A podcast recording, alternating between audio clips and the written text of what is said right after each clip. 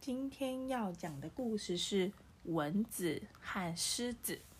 有一只小蚊子飞到狮子面前说，狮子先生，听说你很强壮是吧？可是我才不怕你呢。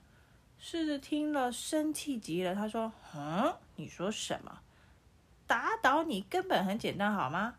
这时候呢，蚊子就说，那么你就来打倒我吧。它又飞走了。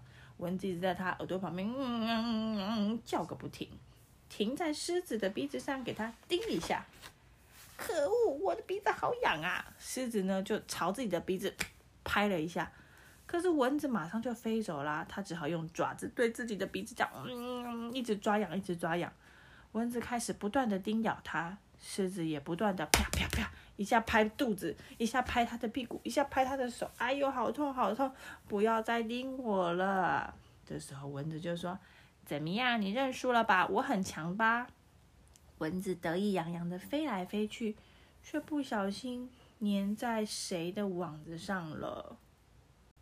这是谁？蜘蛛。对，他不小心粘在蜘蛛网上，动弹不得。他说，我可是赢了狮子哦，我怎么会输给蜘蛛呢？蜘蛛啊，才不管蚊子要说什么，立刻吐出丝，就紧紧的捆住了他。故事讲完喽。